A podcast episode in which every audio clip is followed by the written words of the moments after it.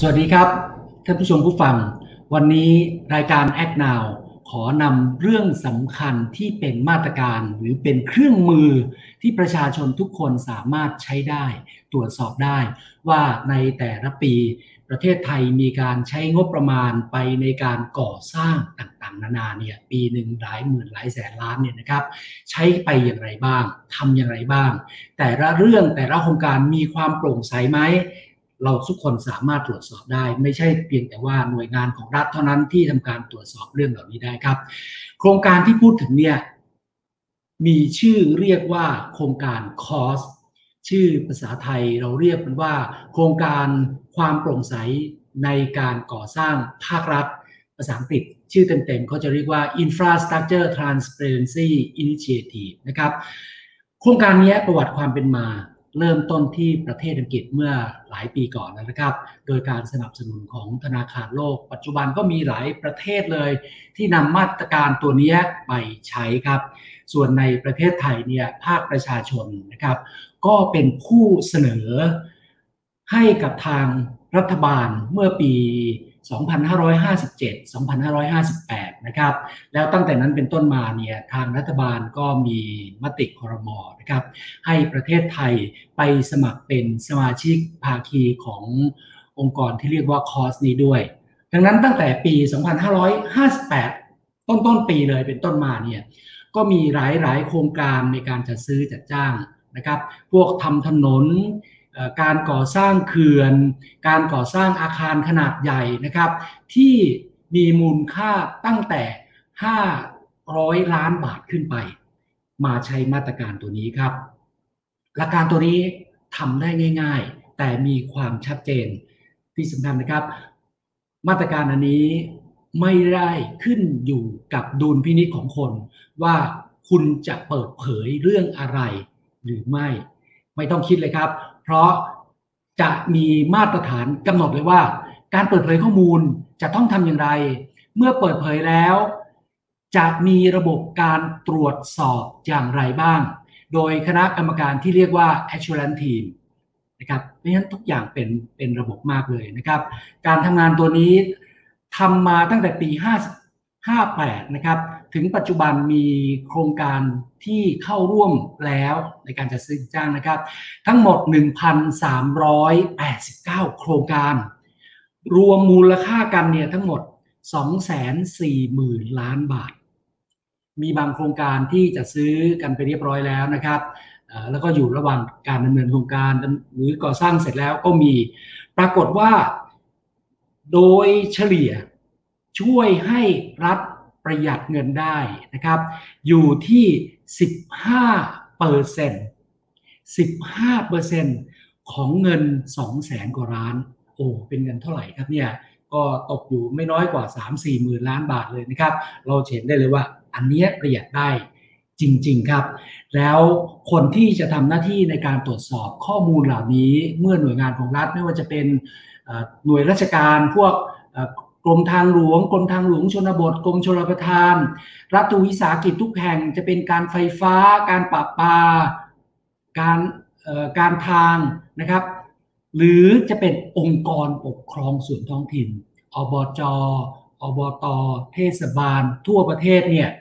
ก็จะต้องเข้ามาในในระบบนี้เข้ามาในมาตรการนี้ครับ ถามว่าเปิดเผยอะไรบ้างเขาจะบังคับไปเลยว่า อย่างน้อยต้องเปิดเผย 40 เรื่อง ซึ่งจะเป็นเรื่องหลักๆเลย ก็คือบอกว่าอย่างน้อยต้องบอกว่าชื่องบประมาณเท่าไหร่ ใครได้ ใครควบคุม จะเสร็จงานเมื่อไหร่ มีรายละเอียดการก่อสร้างจากไหนไปถึงไหน แล้วก็จะมีรายละเอียดอีกมากมายนะครับ ทุกคนต้องเปิดเผยในหัวข้อเดียวกันหมดทุกทุกเรื่อง เพราะฉะนั้นตรงนี้ทำการตรวจสอบมันจึงเป็นไปได้ง่าย มีมาตรฐานเดียว เหมือนที่ผมเรียนในตอนแรกนะครับว่า จะไม่อาศัยดุลพินิษของใครเลยว่าไอโครงการนี้เปิดมาก โครงการนี้เปิดน้อย โครงการนี้อย่าไปเปิดเลยนะครับ ไม่จำเป็นครับ แล้วการเปิดเผยทั้งหมดนี้จะต้องเปิดเผยลงในระบบคอมพิวเตอร์ เปิดเผยในระบบอินเทอร์เน็ตครับ เพราะฉะนั้นใครก็ตรวจสอบได้ ปปช สตง หรือใครก็ได้นะครับ ขณะเดียวกันสื่อมวลชน นักวิชาการ นักวิจัยจะเข้าไปศึกษาหาความรู้ พวกเราที่เป็นประชาชน คนที่อยู่ในชุมชนท้องถิ่น ก็สามารถตรวจสอบได้ครับ แต่ปัญหาที่ผ่านมาเนี่ยการตรวจสอบเหล่านี้บางทีมันอาจจะต้องอาศัยความรู้ความเชี่ยวชาญ หรืออาศัยความชำนาญ เฉพาะของคนบางกลุ่มถึงจะอ่านแล้วเข้าใจ เราอาจจะพึ่งกลุ่มที่เรียกว่า assurance team นะครับหรือคณะคณะผู้บริหารโครงการนี้หรือหน่วยราชการ แต่มันไม่เพียงพอครับ การคอร์รัปชันการทุจริตที่สำคัญเลย คนที่จะรู้ว่ามันเกิดอะไรขึ้นในแต่ละวัน คือชาวบ้าน คนที่จะรู้ว่าโครงการนั้นๆ มันมีประโยชน์ไหม มันทำตามที่พูดจริงหรือเปล่า คือชาวบ้าน คือคนที่อยู่ในละแวกนั้นเองครับ เพราะฉะนั้นดำเนินโครงการมาหลายปี วันนี้จะทำให้โครงการนี้เปลี่ยนรูปแบบอีกครั้งหนึ่ง เปลี่ยนโฉมอีกครั้งหนึ่ง ให้มันกลายเป็นเครื่องมือสำหรับประชาชนทุกๆคน ใครที่มีโทรศัพท์มือถือ มีแท็บเล็ต มี iPad iPhone สามารถเข้ามาใช้ประโยชน์ในการตรวจสอบโครงการต่างๆ ที่ว่าเหล่านี้ได้นะครับ จากมาตรการที่เรียกว่าคอสในวันนี้ผมจึงเชิญแขกพิเศษของเรานะครับ ซึ่งเป็นผู้เชี่ยวชาญในเรื่อง Civic Tech จะนำความรู้อันนี้มาคุยให้เราฟังครับ แขกพิเศษของเราวันนี้นะครับ เป็นสุภาพสตรีชื่อคุณธนิสราเรืองเดชหรือคุณกุ๊กกิ้งนะครับ เธอเป็นผู้ก่อตั้งบริษัทที่เรียกว่าที่ชื่อว่า Punch Up และ e l e c นะครับ เป็นผู้เชี่ยวชาญในเรื่องของการสื่อสารข้อมูล และก็การสร้างสิ่งที่เรียกว่า Civic Tech นะครับ เธอจะมาคุยให้เราฟังครับ สวัสดีครับ คุณธนิสราครับสวัสดีค่ะอาจารย์มานานสวัสดีค่ะสวัสดีนะครับ คุณธนิสรา ไอโครงการที่เรียกว่า Cost Thailand Build Better Life ชื่อ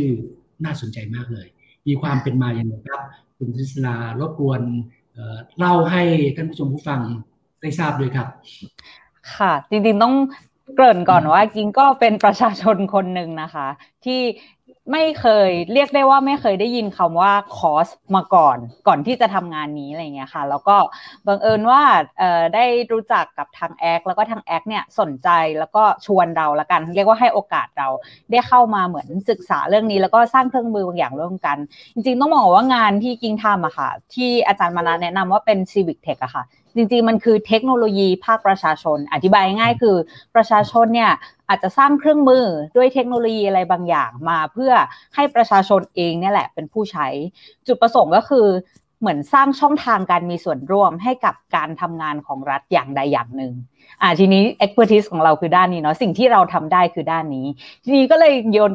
ย้อนกลับไปตรงโจทย์ที่อาจารย์มานะบอกว่าเฮ้ยเรื่องของ งานก่อสร้างของรัฐอะค่ะมันไม่ใช่เรื่องของรัฐเรื่องของประเทศ แต่มันเป็นเรื่องของประชาชนด้วย เพราะว่ามันก็กระทบกับชีวิตเราเนาะบางทีเดินออกไปแล้วเจอแบบว่า สิ่งก่อสร้างที่ฝุ่นเยอะมากเสียงดังมาก หรือว่าทำให้ถนนหรือฟุตบาทพังอะไรเงี้ยค่ะ ก็เลยคิดว่าเฮ้ยนี่แหละเป็นโอกาสที่จะเชื่อมสิ่งที่เรียกว่า civic tech เข้ากับโจทย์ที่ว่าเฮ้ยเรื่องของโครงการก่อสร้างของรัฐเนี่ย มันจะต้องแบบว่าเราจะต้องเข้าไปมีปากมีเสียง หรือว่าช่วยติดตาม หรือว่าช่วยตรวจสอบได้อะไรเงี้ยค่ะ หรือขยับไปไกลกว่านั้นนิดนึงก็จะมีเรื่องของการใช้งบประมาณเนาะซึ่งเป็นเรื่องที่แบบดีเบตกันใหญ่โตในประเทศนี้เหมือนกันว่าตกลงเงินภาษีที่เราจ่ายไปอะค่ะแล้วก็ไปลงในแต่ละที่เนี่ยตกลงมันแบบว่า เอ้ยมันไปออกมันเป็นสะพานที่เราจำเป็นต้องมีหรือเปล่า หรือว่ามันออกไปเป็นแบบว่าโรงพยาบาลหรือสิ่งก่อสร้างที่จริง ๆ แล้วมันตอบโจทย์ความต้องการของเราหรือเปล่าอะไรเงี้ยค่ะ ก็เลยเป็นที่มาที่ไปว่าเอ้ยเนี่ยเราก็เลยได้มาทำโครงการ Cost Thailand ร่วมกับแอกค่ะ จากโจทย์ที่แอคมีแล้วก็จากความสามารถหรือว่าสิ่งที่เราพอจะทำได้ค่ะครับคุณทิสลาแล้ว Civic Tech เนี่ยมันจะต้องมีลักษณะพิเศษยังไง ถึงบอกว่าเป็นเทคโนโลยีเพื่อประชาชน มันไปต่างมันไปต่างจากไอ ระบบ e m e n s e r หรือว่าไอ้ระบบ GFMIS ของภาครัฐยังไง มันมีลักษณะพิเศษยังไงครับค่ะจริงๆ character ของ Civic Tech เนี่ยนะคะ มันจะมีอยู่ 2 อย่าง อย่างแรกเลยคือ เนื่องจากว่าเราเป็นประชาชนที่เมื่อกี้อาจารย์มานะพูดว่าเราอาจจะไม่เข้าใจสิ่งที่กรมบัญชีกลางหรือว่าทีม Assurance เนี่ยค่ะ เป็นคนไปเขียน report ขึ้นมา เพราะว่าบางครั้งมันเป็นศัพท์เฉพาะที่สมมติกินไม่เคยเข้าสู่วงการการก่อสร้างมาก่อนเลย กินจะไม่เข้าใจว่า ผู้รับเหมาหรือว่าเหมือน unit ต่างๆ ที่เขาเขียนลงในรายงานนะคะมันคืออะไร ซึ่งอันนั้นก็ปล่อยให้เป็นหน้าที่ของผู้เชี่ยวชาญไป แต่ข้อมูลที่เราจะเอามาเปิดเผยค่ะก็คือเหมือนเราเป็นประชาชนเข้าไปมองตรงนั้น แล้วก็ตั้งคำถามในฐานะประชาชนว่าตกลงแล้วสิ่งที่เราอยากรู้จากโครงการก่อสร้างโครงการหนึ่งอะมันคืออะไรบ้าง แล้วเราก็ย่อยข้อมูลตรงนั้นเนี่ยค่ะ จากข้อมูลทั้งหมดที่มีเนี่ยเอามาวาง รวมถึงว่าอาจจะ เปลี่ยนให้มันเป็นภาษาที่เข้าใจง่ายขึ้น หรือว่าสร้างให้อยู่ในเงื่อนไขที่เข้าใจง่ายขึ้น ยกตัวอย่างเช่น เราอยากรู้ว่าเอ้ยตกลงโครงการนี้ใช้งบเกินหรือเปล่า สร้างเวลาสร้างด้วยแบบใช้เวลาการสร้างเนี่ยนานเกินไปหรือเปล่า แทนที่เราจะต้องเหมือนดูหลาย ๆ ดูวันเริ่มดูวันจบ ดูวันอัปเดตโครงการที่มีเต็มรายงานไปหมดเนี่ยเราก็จับเฉพาะส่วนสำคัญนะคะเหมือนช่วยย่อยในระดับหนึ่งแล้วทำให้แบบว่าเหมือนแม่เราเองค่ะเปิดดูว่าตกลงสะพานที่สร้างหน้าบ้านเนี่ย มันทำไมมันไม่เสร็จสักทีนะ จริง ๆเขาอยากให้เสร็จเมื่อไหร่กันอะไรเงี้ยทำให้แม่เราเข้าใจได้ง่ายขึ้น หรือว่าทำให้แบบว่าคุณย่าอย่างเงี้ยค่ะ ที่แบบอยู่ที่บ้านสามารถเปิดมือถือเราเข้าใจได้ง่ายขึ้น ก็เลย อันนี้เป็นจุดแรกที่ซีบีเทคก็คือเหมือนเป็นประชาชนเข้าไปช่วยดู แล้วก็สร้างเหมือนช่องทางบางอย่างให้ประชาชนด้วยกันเองเข้าใจคือเราคุยกันด้วยภาษาเดียวกัน อันที่สองที่สำคัญมากค่ะสำหรับ character ของ Civic Tech ก็คือ เราไม่ได้ให้ดูเฉยๆ โอเค เราให้ดูเพื่อปูพื้นฐานความเข้าใจ แต่สิ่งที่ Civic Tech ต้องอนุญาตให้ทำได้ก็คือ อนุญาตให้ส่งเสียง หมายถึงว่าส่ง feedback างอย่าง เช่นแบบว่าเออถ่ายรูปไปแจ้งได้ไหมว่า ที่บอกว่าอันนี้เดือดร้อนเดือดร้อนยังไง หรือว่าอาจจะเป็นคำชมก็ได้ว่า โหสร้างดีจังเลยแบบว่าสร้างแล้วเก็บงานเรียบร้อยจังเลย ก็อาจจะ คอมเมนต์หรือว่าไปกดไลค์อะไรอย่างนี้ได้ค่ะ ก็จะเป็นสิ่งที่เราเพิ่มเติมเข้าไปในแพลตฟอร์ม Build Better Lives ค่ะโอ้คือคือไม่ใช่ว่าเอ่อรับรู้อย่างเดียว ภาครัฐมีอะไรอยากให้เรารู้ก็รู้ไปนะครับ ชอบไม่ชอบหรือเห็นอะไรไม่ถูกใจก็พูดไม่ได้ แสดงความคิดเห็นไม่ได้ ก็คือมีส่วนร่วมไม่ได้นั่นเองนะครับ แต่ซีวิกเทคเนี่ยผมชอบที่ ที่คุณเทริสดาพูดนะคือคุณแม่ก็ใช้ได้ คุณย่าคุณยาย คุณยายก็ใช้ได้ แสดงว่ามันต้องง่ายแล้วมันต้องเป็นประโยชน์จริง ๆ คุณคุณย่าคุณยายเราถึงอยากจะเข้ามาดูเข้ามารู้ด้วยว่ามันมาเกี่ยวข้องอะไรกับชีวิตประจำวันของเขา อย่างนี้ถูกต้องใช่ไหมครับใช่ค่ะจริงๆเหมือนที่อาจารย์บอกอะค่ะว่าเออเราคำว่าชาวบ้านเนาะคำว่าชาวบ้านมันมีตั้งแต่ชาวเมืองที่เป็นคนกรุงเทพที่สามารถเข้าใจเทคโนโลยีได้ง่าย กับ อาจจะเป็นแบบว่าคุณน้าคุณอาที่ต่างจังหวัดอย่างเงี้ยค่ะ ที่บางทีเขาอาจจะถ้าสมมติเราสร้างอะไรที่มันยากเกินไป นึกภาพเหมือนบางบางเว็บไซต์ของรัฐเนี่ยค่ะ ที่กว่าจะเข้าไปดูข้อมูลได้ เราต้องหาให้เจอก่อนว่าเว็บไหน เข้าไปดูเสร็จก็จะเห็นว่าเออเราต้องกดให้ถูกหรือว่าเซิร์ชให้ถูกว่ามันคือโครงการไหน แล้วพอเซิร์ชเสร็จปุ๊บเราก็ต้องหาให้เจอว่าคำถามที่เรามีในใจเนี่ย มันอยู่ตรงหน้าไหนหรือว่าส่วนไหนของโครงการนั้น ซึ่งเข้าใจค่ะอันนั้นมันคือระบบ ที่รัฐสร้างมาเพื่อการทำงานและตรวจสอบระหว่างหน่วยงานรัฐเอง แต่ว่าในฐานะประชาชนเนี่ยจะทำยังไงให้เหมือนแบบว่ามีล่ามช่วยแปลภาษาที่เป็นราชการเนี่ยให้ประชาชนเข้าถึงแล้วแบบว่าสามารถกดอัปโหลดได้เลย หรือว่าเลือกarea ที่อยู่ในหรือว่าพื้นที่ที่อยู่ในใกล้ๆบ้านเราได้เลยได้ง่ายอะไรเงี้ยค่ะ ก็เลยโจทย์ของการสร้างแพลตฟอร์มนี้ก็เลยมีสิ่งนี้เข้ามาด้วยนอกจากสร้างการมีส่วนร่วมเฉยๆอะไรเงี้ยค่ะเรื่องจากรูปมากแล้วว่าไอตัวแพลตฟอร์มตัวนี้เนี่ย มันใช้งานได้ง่ายจริง ๆ แล้วก็มันเกิดประโยชน์มันเป็นเรื่องที่น่าสนใจจริง ๆ มากตามที่ที่คุณธนิสลาเกริ่นมานะครับ ถ้าอย่างนั้นเข้ามาในรายละเอียดเลยขอช่วยให้ให้ข้อมูลหน่อยครับว่าเจ้าแพลตฟอร์มตัวนี้หน้าตามันเป็นยังไงแล้วมันใช้งานยังไงครับ ค่ะ เพื่ออธิบายให้เห็นภาพมากขึ้นเดี๋ยวกิ้งอาจจะขออนุญาตแชร์หน้าจอนะคะ ของ Build Better Life เพื่อที่จะได้ค่อยๆดูไปด้วยกันนะคะแล้วก็ถือว่าเป็นโอกาสที่จะให้ทุกคนลองเข้าตามไปด้วยก็ดีค่ะ ถ้าเกิดว่าใครมีอยู่อยู่หน้าจอแล้วก็สะดวกเปิดเว็บไซต์นะคะ ก็คือเว็บไซต์ที่เราจะเข้าไปนะคะ URL นะคะ หรือว่าแบบชื่อเว็บไซต์นะก็คือ costthailand.org ค่ะ แต่ว่าเราตั้งชื่อแพลตฟอร์มนี้ว่า Build Better Lives ด้วยจุดประสงค์ว่าเฮ้ยเราไม่ได้ต้องการที่จะมาดู ข้อมูลเกี่ยวกับโครงการก่อสร้างเฉยๆค่ะ แต่ว่าเราดูเพื่อที่ว่าเราจะได้มีส่วนร่วมจะได้ติดตาม จะได้ตรวจสอบแล้วก็ส่งเสียง เพื่อที่เราทุกคนจะได้มีชีวิตอยู่ในสังคมประเทศหรือว่าพื้นที่ของเราเนี่ยได้ดีขึ้น อะไรที่เราบอกเขาได้ว่าทำได้ดีกว่านี้ก็จะได้ส่งเสียงออกไป หรืออะไรที่ดีอยู่แล้วอยากชื่นชมก็จะได้แบบว่าส่งเสียงออกไปเช่นกันค่ะ ก็เป็นเรียกว่าเป็นหน้าที่ของพลเมือง ในประเทศประเทศหนึ่งละกันว่า ถ้าเราอยากให้ประเทศนี้มีชีวิตที่ดีในประเทศนี้หน้าที่ของเราก็คือต้องมีส่วนร่วมในการแบบว่าให้ feedback บางอย่าง หรือว่าให้ไอเดียบางอย่าง หรือว่า เพราะว่าบางทีมันเป็นสิ่งที่เกิดขึ้นในพื้นที่นะคะ ผู้มีอำนาจหรือผู้รับผิดชอบเขาอาจจะไม่รู้ก็ได้ เพราะว่าเขาไม่ได้มาอยู่ในที่เดียวกับเราอะไรเงี้ยค่ะ ก็ถ้าเข้าไปในเว็บไซต์เนี้ยค่ะ หน้าแรกอะค่ะ ก็จะเห็นเป็นแบบนี้นะคะ ก็จะมีตัวเลือกสองอัน เพราะว่าตอนที่เราสร้างแพลตฟอร์มนี้มาค่ะ เราได้ทำสิ่งที่เรียกว่าเวิร์กช็อป user workshop ขึ้นมาก่อนที่จะสร้าง คือโจทย์อย่างหนึ่งในการสร้างเทคโนโลยีใด ๆ ก็ตามค่ะ เราต้องรู้ให้ชัดว่าเราทำไปทำไมหนึ่งเนาะ แล้วก็สองใครที่จะเป็นผู้ใช้ของเราอะไรเงี้ยค่ะ ก็จะมีคนสองกลุ่มหลัก ๆ ที่เราสามารถเหมือนจับได้ว่าตอนที่เราทำเวิร์กช็อปอะค่ะหนึ่งก็คือคนที่เห็นสิ่งก่อสร้างบางอย่าง การสร้างอะไรสักอย่างเนี่ยเห็นรั้วแบบสังกะสีล้อมรอบเนี่ยแล้วก็โครงการใหญ่โตมากเลย เกิดข้อสงสัยว่าสิ่งที่เขาเดินไปเจอ สิ่งที่เขาเดินไปเห็นหรือสิ่งที่อยู่ใกล้ๆบ้านเขาเนี่ยมันคืออะไรกันแน่นะกำลังสร้างอะไรอยู่ แล้วก็เฮ้ยตกลงจะสร้างไปถึงเมื่อไหร่ แล้วก็แบบสุดท้ายผลลัพธ์ออกมาเนี่ยใช้เงินแค่ไหนใช้เงินเยอะหรือเปล่าอะไรเงี้ยค่ะ ก็จะเป็นโจทย์แรกสำหรับการ สร้างสร้างทางเข้านี้ กับอีกอันนึงก็จะเป็นกลุ่มคล้ายๆ กับเป็นกลุ่มนักข่าว หรือว่านักวิชาการที่ต้องการใช้ข้อมูลตรงนี้ค่ะ ไปตรวจสอบบางอย่าง หรือว่าไปวิเคราะห์บางอย่าง เพื่อที่จะทำให้การก่อสร้างของภาครัฐในอนาคตเนี่ยมีประสิทธิภาพมากขึ้นค่ะ ทีนี้สมมติว่าถ้าเราเป็นแค่ประชาชนคนหนึ่งที่บังเอิญเดินไปหน้าบ้านปุ๊บเราไปเจอสิ่งก่อสร้างบางอย่างอะไรเงี้ยค่ะ หรือว่าเราอยากรู้ว่ารอบๆบ้านเราก็ได้ค่ะ ตอนนี้อาจจะยังออกจากบ้านกันได้ไม่เยอะเนาะก็อาจจะแบบว่าอยากรู้ว่ารอบๆบ้านเราเนี่ยมันมีอะไรที่เป็นโครงการก่อสร้างรัฐเกิดขึ้นบ้างอะไรเงี้ยค่ะเราก็อาจจะเลือกเป็นระยะ 20 กิโลเมตรอะไรเงี้ยค่ะ ก็แล้วจากนั้นค่ะ แพลตฟอร์มอะค่ะ มันก็จะซูมเข้าไป อย่างนี้เราเลือก 20 กิโลเมตรแล้วก็จะเห็นว่ามีการซูมเข้าไป แล้วก็เห็นวงกลมสีแดงรอบๆบ้านเราว่า20กิโลเมตรมีอะไรบ้าง อย่างนี้บ้านกินก็จะเป็นตรงจุดสีแดงไงค่ะเราก็จะเห็นเลยว่าเฮ้ยอันนี้ก็เพิ่งรู้เหมือนกันว่าใกล้ๆบ้านเราเนี่ยค่ะ มีโครงการก่อสร้างรัฐอยู่ แล้วก็สามารถซูมเข้าไปดูได้เลยว่าอ๋อไม่ไกลเลยจากตรงข้ามบ้านนี้เองที่มีโครงการนี้อยู่ สิ่งที่เราทำได้ก็คือกดไปดูเลยค่ะว่าเอ้ยเกิดเกิดอะไรขึ้นที่ที่ใกล้ ๆ บ้านเรา พอกดเข้าไปเสร็จเราก็จะเจอแล้วว่าโครงการอะไรบ้างที่กำลัง ก่อสร้างอยู่อะไรเงี้ยค่ะ โดยที่ฝั่งซ้ายเนี่ยค่ะก็จะมีข้อมูลเกี่ยวกับโครงการ โดยที่ต้องบอกว่าเราไม่ได้เลือกข้อมูลทั้งหมดที่มีอยู่ในรายงานที่โครงการเนี้ยหรือผู้รับเหมารายเนี้ยส่งให้กับคอร์ส แต่เราเลือกเฉพาะสิ่งที่คิดว่าควรจะรู้ แล้วก็ประชาชนน่าจะรู้อะไรเงี้ยค่ะ ก็จะมีหลักๆ ก็จะมีชื่อโครงการ ใครเป็นผู้รับผิดชอบ อย่างนี้ก็จะเป็นสำนักงาน ขนส่งจราจรและขนส่งของกทม ใช้เงินเท่าไหร่ วงเงินงบประมาณเท่าไหร่ แล้วก็ค่าใช้จ่ายจริงตอนนี้อยู่ที่เท่าไหร่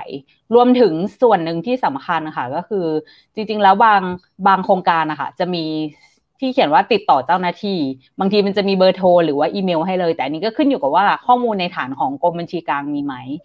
แต่ว่า action ที่สำคัญไม่แพ้กันนะคะก็คือ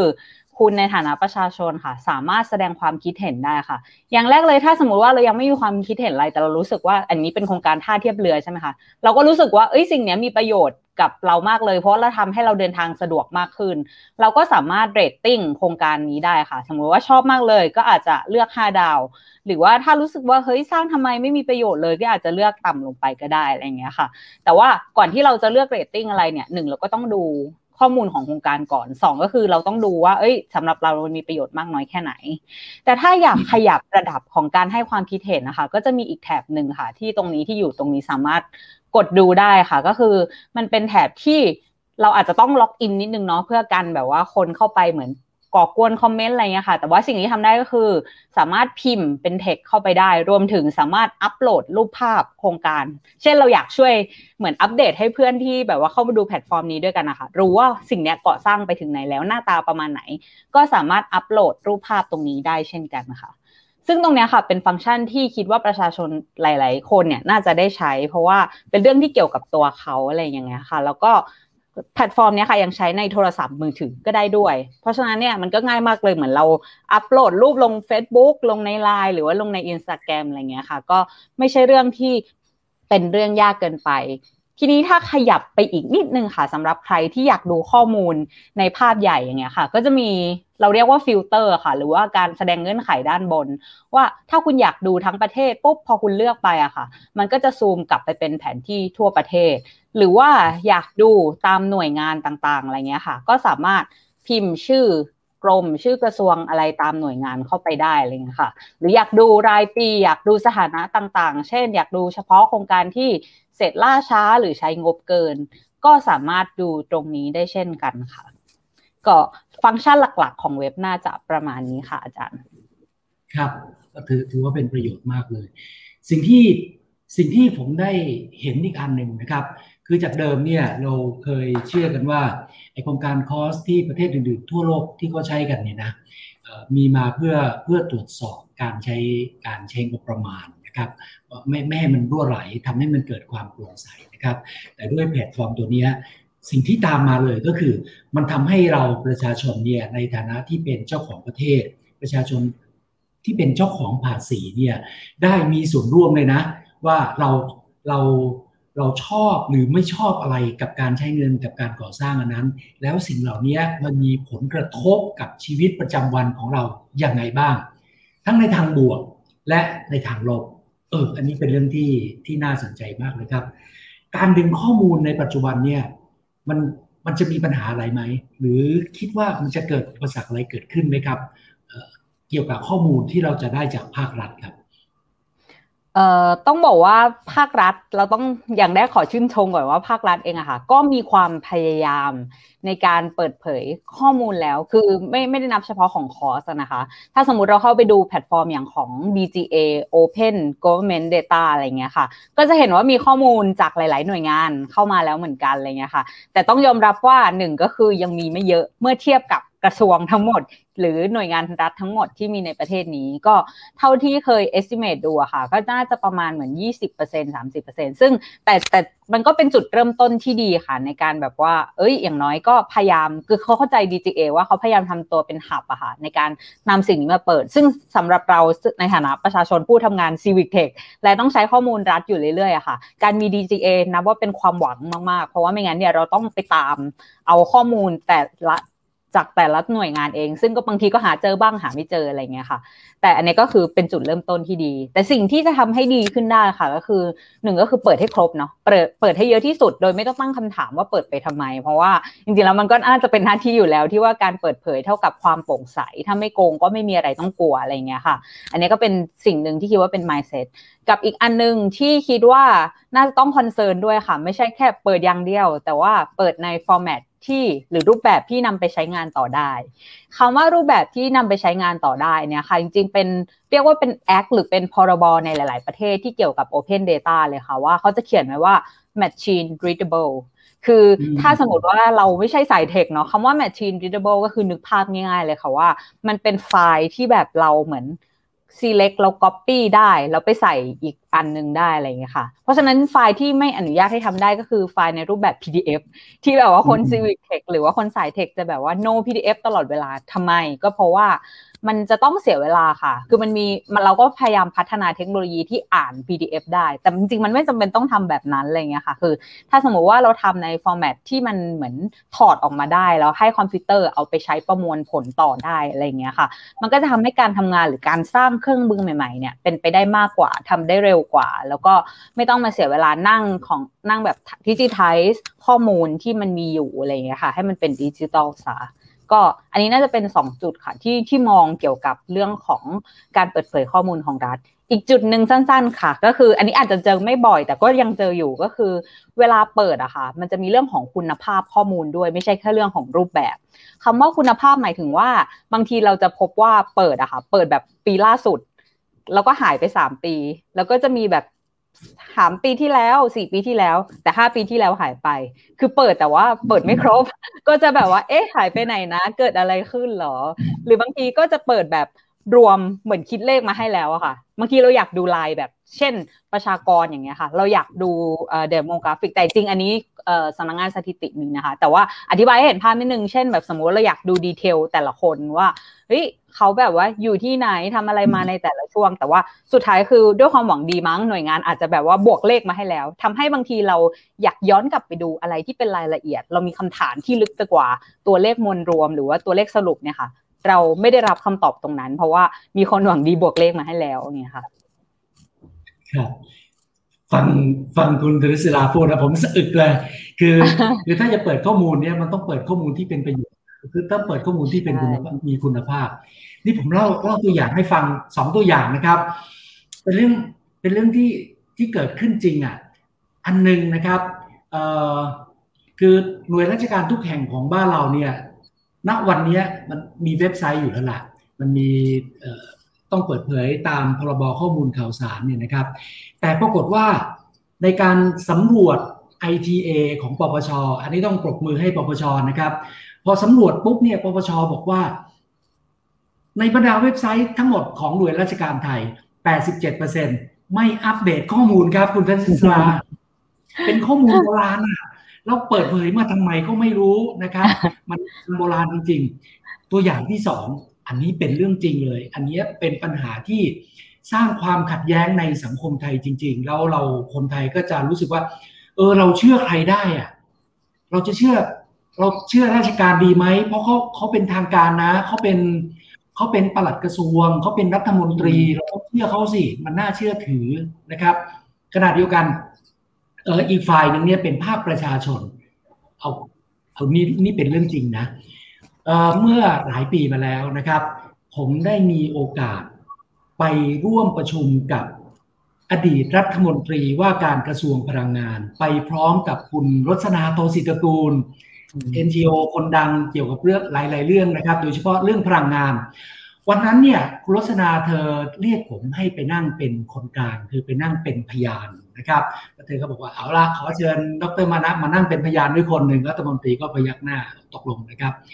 วันนั้นมีการพูดคุยกันเรื่องข้อมูลเกี่ยวกับเกี่ยวกับน้ำมันนะครับ เกี่ยวกับน้ำมันอะไรสักอย่างหนึ่งนะครับ แล้วคุณรสนาเธอก็บอกว่าไอ้ตัวเลขที่ทางกระทรวงพลังงานเผยแพร่ในเว็บไซต์อะเป็นตัวเลขไม่จริง เป็นตัวเลขโกหกเป็นตัวเลขผิดพลาดไม่สอดคล้องกับความเป็นจริง รัฐมนตรีกับทีมงานนะครับ ท่านก็ยืนยันบอกว่านี่เป็นข้อมูลทางการ เป็นเอกสารทางการ เพราะฉะนั้นเผยแพร่ถูกต้องทุกอย่างคุณลักษณะเอาอะไรมาพูดโต้เถียงกันสักพักหนึ่งครับ ท่านก็ให้เจ้าหน้าที่ออกไปตรวจสอบ หายไปสักห้านาทีเจ้าหน้าที่เดินกลับมาบอกว่าท่านครับข้อมูลของเราไม่อัปเดต เห็นไหมครับ อันนี้เป็นตัวอย่างตรงกับที่คุณธนิสราพูดเลย ตรงกันเลยนะครับ ราะฉะนั้นเนี่ยเรื่องเรื่องการให้ข้อมูลที่ถูกต้องและอัปเดตเนี่ยมันเป็นเรื่องจริง มันมันไม่ใช่แค่เรื่องผลประโยชน์ของประชาชนผลประโยชน์ของประเทศอย่างเดียวนะครับ มันเป็นเรื่องของความไว้วางใจกันอะมันเป็นเรื่องของเรื่องสิ่งสิ่งที่เกิดขึ้นจริงนะครับ ขณะเดียวกันไอ้เว็บไซต์ของกระทรวงเนี่ยเมื่อเผยแพร่ขึ้นไปแล้วนะครับ รัฐมนตรีก็ดูข้อมูลตรงนั้น หน่วยงานหน่วยกรมต่างๆ กระทรวงอื่น ๆ ก็ดูข้อมูลจากตรงนั้น เมื่อข้อมูลมันมันไม่ถูกต้อง ทุกคนก็จะรู้ข้อมูลที่ไม่ถูกต้อง เห็นไหมครับเนี่ยโอ้คุณธนิสราอธิบายได้ได้ถูกใจมากเลยนะครับ แล้วก็ต้องขอย้ำที่คุณธนิสราพูดก็คือว่าต้องขอบคุณหน่วยงานราชการ ไทยนะวันนี้หน่วยงานจำนวนมากเข้าใจและก็ให้ความร่วมมือเป็นอย่างดีในเรื่องการเปิดเผยข้อมูลในรูปแบบดิจิทัลนะครับ ไม่ว่าจะเป็นกรมบัญชีกลาง DGA นะครับสภาพัฒน์โดยงานเหล่านี้ทำในสิ่งที่ถูกต้องแล้วก็เป็นประโยชน์มากเลย สวทช หรือ NIA นะครับ หลาย ๆ หน่วยงานเนี่ยก็พยายามที่จะสนับสนุน ในเรื่องการเปิดเผยข้อมูล การเอา Big Data นะครับของรัฐบาลเนี่ยมาใช้ของภาครัฐมาใช้ให้เกิดประโยชน์ แล้วก็ให้ภาคเอกชนให้ประชาชนทุกคนเข้ามาใช้ประโยชน์ในเรื่องตรงนี้ด้วยพร้อมๆกันนะฮะนี่ต้องขอบคุณหน่วยหน่วยราชการทุกแห่งนะครับ ที่สนับสนุนแล้วก็ทำในสิ่งที่ถูกต้องเรื่องนี้ครับ วิศราคิดว่า ตัวแพลตฟอร์มที่กำลังทำอยู่เนี่ย จะจะได้รับความสนใจจากหน่วยงานภาครัฐด้วยไหมจะเกิดประโยชน์กับหน่วยงานภาครัฐไหมนอกจากภาคประชาชนใช้งานค่ะกิงว่าอย่างหนึ่งนะคะ ถ้าสมมติว่ามองในบทบาทของภาครัฐ การได้เห็นว่า เอ้ย เหมือนข้อมูลที่จริง ๆ คนที่ทำงานในหน่วยงานภาครัฐ ก็นับว่าเป็นประชาชนคนหนึ่งเนาะอย่างหนึ่งก็คือครับมันมันมีส่วนที่เอฟเฟกกับชีวิตของเขาอยู่แล้ว แต่ถ้ามองในบทบาทในหมวกของคนที่ทำงานอะไรเงี้ยค่ะ การที่ทำ เรียกว่าหน้าตาหรือทางเข้าที่ทำให้เขาเนี่ยสามารถตรวจสอบข้อมูลได้ง่ายขึ้น แล้วก็เหมือนอำนวยความสะดวกในการทำงานของเขามากกว่าที่จะต้องไปค้นในเดต้าเบสที่เรียกสมมติคิดภาพว่าเป็นคนในกระทรวงอะไรสักอย่างหนึ่งอย่างเงี้ยค่ะ อยากรู้ ผลแบบว่าผลงานหรือว่าสิ่งที่ทำที่กระทรวงของตัวเองทำมาในหลาย ๆ ปีอะไรเงี้ยค่ะ ก็สามารถเข้ามาดูในแพลตฟอร์มนี้ได้ ก็จะเห็นภาพรวม แล้วก็จริง ๆ เรามีส่วนที่เหมือนเป็นสถิติเปรียบเทียบอะค่ะ เช่น สมมุติว่าเรากำลังตัดสินใจที่จะสร้างอ่าสะพานอันหนึ่งก็ได้ค่ะสะพานที่หนึ่งเราก็จะสามารถเข้าไปเลือกดูได้เลยว่าเฮ้ยหน่วยงานหรือว่าโครงการอื่น ๆ ที่เคยสร้างสะพานมาแล้วอะ จริงๆ มีอะไรบ้าง เกิดขึ้นที่ไหนบ้าง ใช้งบเท่าไหร่ ใช้เวลาเท่าไหร่ มีผู้รับเหมาคนไหน ก็สามารถดูผ่านแพลตฟอร์มนี้ได้เหมือนกันค่ะ คือฟังก์ชันหนึ่งที่เราทำเพิ่มขึ้นมาเพื่อตอบสนองกับคนหน่วยงานภาครัฐ นักวิชาการหรือว่านักข่าว ก็คือกลุ่มนี้ค่ะก็คือฝั่ง เขาเรียกอะไรฟังก์ชันที่เรียกว่าเป็นการเปรียบเทียบในเชิงสถิติ เพราะว่าโจทย์หนึ่งที่เราได้มาตอนเวิร์กช็อปอะค่ะก็คือในเว็บไซต์ที่เป็น database ซึ่งมันเป็นลักษณะของ database อยู่แล้วค่ะ ที่มันจะต้องดูได้ทีละรายการ แต่การเอามาเปรียบเทียบเป็นภาพรวม หรือเปรียบเทียบ one on one สองโครงการเนี่ยค่ะเข้ามาร่วมให้ feedback ด้วยว่าจริงๆแล้วโจทย์ของการเข้ามาใช้คอร์สของเขาเนี่ยอาจจะไม่เหมือนกับคนทั่วไป แต่ว่ามันคือโจทย์นี้นะเราก็เลยได้สร้างฟังก์ชันนี้ขึ้นมาในแพลตฟอร์มด้วยค่ะโอ้ ดีครับ ก็เชื่อมั่นนะว่าข้อมูลสาธารณะที่อยู่ในความครอบครองของหน่วยรัฐเนี่ยของหน่วยงานรัฐเนี่ยนะครับมันสามารถเอามาใช้ให้เกิดประโยชน์ได้ ทั้งกับหน่วยงานภาครัฐเอง ภาคเอกชนที่จะไปพัฒนาต่อยอดในทางธุรกิจนะครับ หรือภาคประชาชนที่จะเอามาเป็นเป็นเป็นเรื่องที่ที่รับรู้กันว่าอะไรจะมามีผลกระทบนะครับ ต่อกับตัวเขาทั้งในทางบวกทางลบอย่างที่ว่านี่แหละ นักวิชาการก็ยังใช้ได้ สื่อมวลชนก็ยังใช้ได้นะครับ เริ่มที่เนี่ยเราเคยคิดกันว่าไอโครงการคอสเนี่ยจะเป็นเรื่องของการมาตรวจสอบ เพื่อความโปร่งใสป้องกันไม่ให้มีคอร์รัปชันอย่างเดียว แต่จริงๆ วันนี้มันมันไปไกลกว่านั้นแล้วนะครับ มันเกิดประโยชน์มากมายสำหรับสำหรับชีวิตผู้คนมากกว่านั้นจริง ๆ ครับ คุณธนิสลาเเราคุยกันเรื่อง เรื่อง Data เรื่อง Digital Data เรื่อง Open Data เนี่ยมาเยอะนะครับ ผมขอเป็นเป็นความรู้หน่อยเถอะเมื่อกี้เนี่ยผมก็เลคเชอร์จบได้ได้เยอะมากเลยนะ อยากอยากจะรู้อีกเรื่องหนึ่งอะคำว่า Open Government Data เนี่ย มันคืออะไร พอจะเล่าเล่าให้ฟังได้ไหมครับ เอ่อจริงๆ มันจะสัมพันธ์กับคำว่า Open Government หรือ Open Parliament ด้วยค่ะ ก็คือจริงคอนเซปต์ง่ายๆ มากเลยคำว่า Open อะค่ะก็คือเปิดเผยเพื่อความโปร่งใส เหตุผลที่ทำไมทุกๆประเทศถึง encourage หรือสนับสนุนให้รัฐบาลของตัวเองนะคะ เปิดเผยข้อมูล เพราะว่าเราไม่รู้เลยคือเราเราใช้การเมืองเป็นระบบตัวแทนเนาะเราออกไปเลือกตั้ง วันที่เราออกไปเลือกตั้งคือเราเหมือน trust คนคนใดคนหนึ่งหรือกลุ่มใดกลุ่มหนึ่งแล้วว่า เขาจะไปทำหน้าที่ให้กับเรา ไม่ว่าจะเป็นเลเวลแบบตั้งแต่อบตอบจนายกเทศบาลไปจนถึงแบบระดับสสหรือว่าระดับประเทศเลยค่ะใช่ใช่ใช่แต่อย่างน้อย แต่อย่างน้อยค่ะ อย่างน้อยผลลัพธ์ที่เกิดจากการหย่อนบัตรในวันนั้น ซึ่งอาจจะเป็นเราหย่อนหรือว่าเพื่อนที่เห็นไม่เหมือนเราหย่อนอย่างเงี้ยค่ะ ก็อย่างน้อยเราได้คนกลุ่มหนึ่งเข้าไปทำงาน ทีนี้พอทำงานเสร็จปุ๊บเราไม่รู้เลย เราจะไม่มีวันรู้เลยว่าเขาทำอะไรกันอยู่ ถ้าเขาไม่ ไม่บอกเราหรือว่าเขาไม่แบให้เราดูอะค่ะ เหมือนแบบว่าเหมือนเราทำงานอย่างเงี้ย คิดภาพเราเป็นคนที่อยู่ในบริษัทสมมติคิดภาพแบบองค์กรอย่างประเทศหรือจังหวัดเป็นบริษัทหนึ่งอะไรเงี้ยค่ะ ถ้าสมมติว่าเรานั่งทำของเรายิ่งช่วง work from home อย่างเงี้ยเรานั่งทำของเรา เราไม่เคยบอกเพื่อนร่วมงานหรือว่าเจ้านายเราหรือว่าแบบลูกน้องเราว่า สิ่งที่เราทำอะมีอะไรอยู่ เขาก็จะไม่รู้เลยว่าเราทำอะไรและบอกไม่ได้ด้วยว่าเฮ้ยตกลงคนคนนี้ เขาทำงานแล้วมันมีประโยชน์กับบริษัทไหมหรือว่าไม่มีหรือว่าเฮ้ยถ้าเราอยากจะช่วยเขา เราก็ช่วยเขาไม่ได้ เพราะว่าเราไม่รู้เลยว่าเขาทำอะไรอยู่ และต้องการความช่วยเหลืออะไร รวมถึงว่าบางทีเราทำคนเดียวอะค่ะ เรามีแค่สองตาเนาะเราก็มีแค่สองมือแต่ว่าบางทีถ้าเราเปิดว่าเราทำอะไรอยู่อะไรเงี้ยค่ะ บางทีเพื่อนอีกสิบคน ก็จะมีคูณเข้าไปแล้วอีกยี่สิบตา หรือว่าอีกยี่สิบมือที่เข้ามาช่วยเราดูตรงนี้หรือว่าช่วยกันคิดว่า เอ้ยถ้าเราจะทำสิ่งเนี้ย ให้ดีขึ้นได้ยังไง อันนี้ก็เลยคอนเซปต์ว่า เอ้ยทำไมรัฐต้องเปิดเผยสิ่งที่ตัวเองทำไม่ใช่แค่เหมือนโปรเทคตัวเองว่า ฉันซื่อสัตย์กับเธอนะอย่างเดียวอะไรเงี้ยค่ะ จริงๆ มันอาจจะเป็นโอกาส โอกาสด้วยว่า เฮ้ย เราสามารถเรียกให้คนที่เขาอาจจะรู้ในบางเรื่องมากกว่าเรา หรือว่าอยากที่จะเข้ามาช่วยอะไรเราบางอย่างนะคะเข้ามาให้เปิดโอกาสให้เขาเดินเข้ามาแล้วบอกเราว่าให้ฉันช่วยเธอไหม ก็เลยคิดว่านี้เป็นโจทย์สำคัญ ทีนี้ย้อนกลับไปเรื่องอาจารย์ถามเรื่อง ก่อนที่จะไปถึง Open Government นะคะ ก็คือเป็น Open Data เนี่ยแหละค่ะ คือจริง ๆ คนที่นี่นี่เป็นแนวคิดของ Civic Tech ด้วยค่ะว่าเลเวลแรกเลยอะของการสร้างการมีส่วนร่วมกับประชาชนกับรัฐเนี่ยก็คือการเปิดเผยข้อมูลเลเวลแรกของ Civic Tech ก่อนที่จะไปสู่การสร้างการมีส่วนร่วมใดๆอะก็คือคุณต้องเปิดข้อมูลก่อน เพราะถ้าคนไม่เข้าใจ เช่นแบบเพื่อนชวนเราไปกินร้านอาหารเนี้ยแล้วถามว่าไปไหมอร่อยนะ เราต้องถามก่อนเลยว่าขายอะไร หรือว่าบางทีเราก็อาจจะ search มือถือหาเรตติ้งว่าเรตติ้งเท่าไหร่อะไรอย่างเงี้ยค่ะ ถ้าเราไม่มีข้อมูลพื้นฐานเราจะตัดสินไม่ได้เลยว่าเราจะไปหรือเราจะไม่อยากไปอะไรเงี้ยค่ะ เพราะฉะนั้นอันนี้คือเป็นพื้นฐานเลยว่าเออทำไมมันถึงต้องมี Open Government Data เพื่อ lead ไปสู่ Open Government หรือการปกครองแบบเปิดอย่างโปร่งใส แล้วก็น่าจะเป็นประโยชน์มาจะเราน่าจะมี better life จากการเปิดเผยนี้และการมีส่วนร่วมเนี้ยค่ะ มามาถึงตรงนี้ยังยังสนุกมากแล้วก็น่าสนใจนะครับต้อง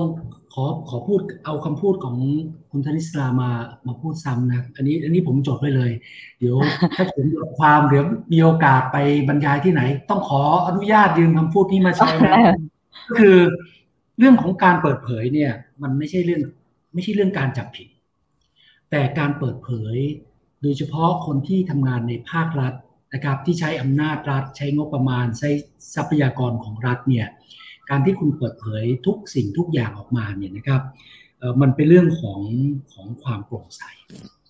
แล้วเมื่อเปิดเผยสิ่งที่ประชาชนเรียกร้องให้เปิดเผยเนี่ยนะครับ มันไม่ได้แปลว่าเฮ้ยฉันไม่ไว้ฉันไม่ไว้วางใจเธอ คุณคุณทิศาใช้คำนี้นะ ฉันไม่ได้ไว้วางใจเธอนะ แต่มันมีหลายเรื่องที่ถ้าฉันรู้ หรือบางเรื่องที่ฉันรู้ในรายละเอียดเพราะมันอยู่ใกล้ตัวฉัน ถ้าฉันรู้แล้วฉันอาจจะช่วยเธอก็ได้ ถ้ารัฐบาลพูดออกมาเปิดออกมา เราในฐานะประชาชนก็อาจจะมีส่วนร่วมช่วยเสริมเติมแต่งให้มันสมบูรณ์มากยิ่งขึ้น เกิดประโยชน์มากยิ่งขึ้นทำไปในทิศทางที่ถูกต้องนะครับ แต่อีกการหนึ่งที่สำคัญมากก็คือว่า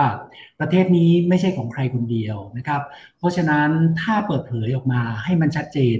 มันจะทำให้ทุกคนเกิดความสบายใจ เกิดความไว้วางใจ และเราก็จะก้าวไปด้วยกันได้อย่างเข้มแข็ง ถูกต้องไหมครับ คุณธนิสราครับ ใช่ค่ะ อาจารย์สรุปดีกว่ากิ้งพูดอีก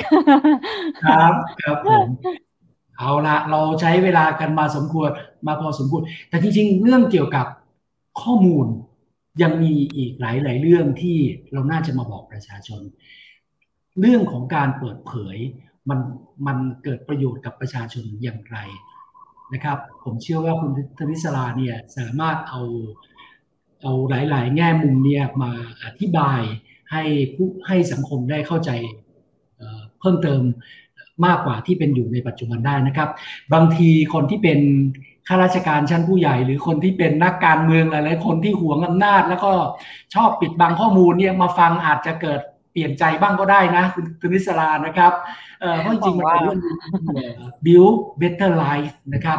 cost Thailand Open Government Data มาพูดคุยให้ท่านผู้ชมผู้ฟังได้รับทราบในช่องทางของ Act Now นะครับ เชื่อว่าสิ่งนี้จะเป็นประโยชน์กับประเทศชาติ สิ่งนี้จะเป็นประโยชน์กับสังคมไทยโดยรวมนะครับ แล้วก็อย่างที่บอกนะ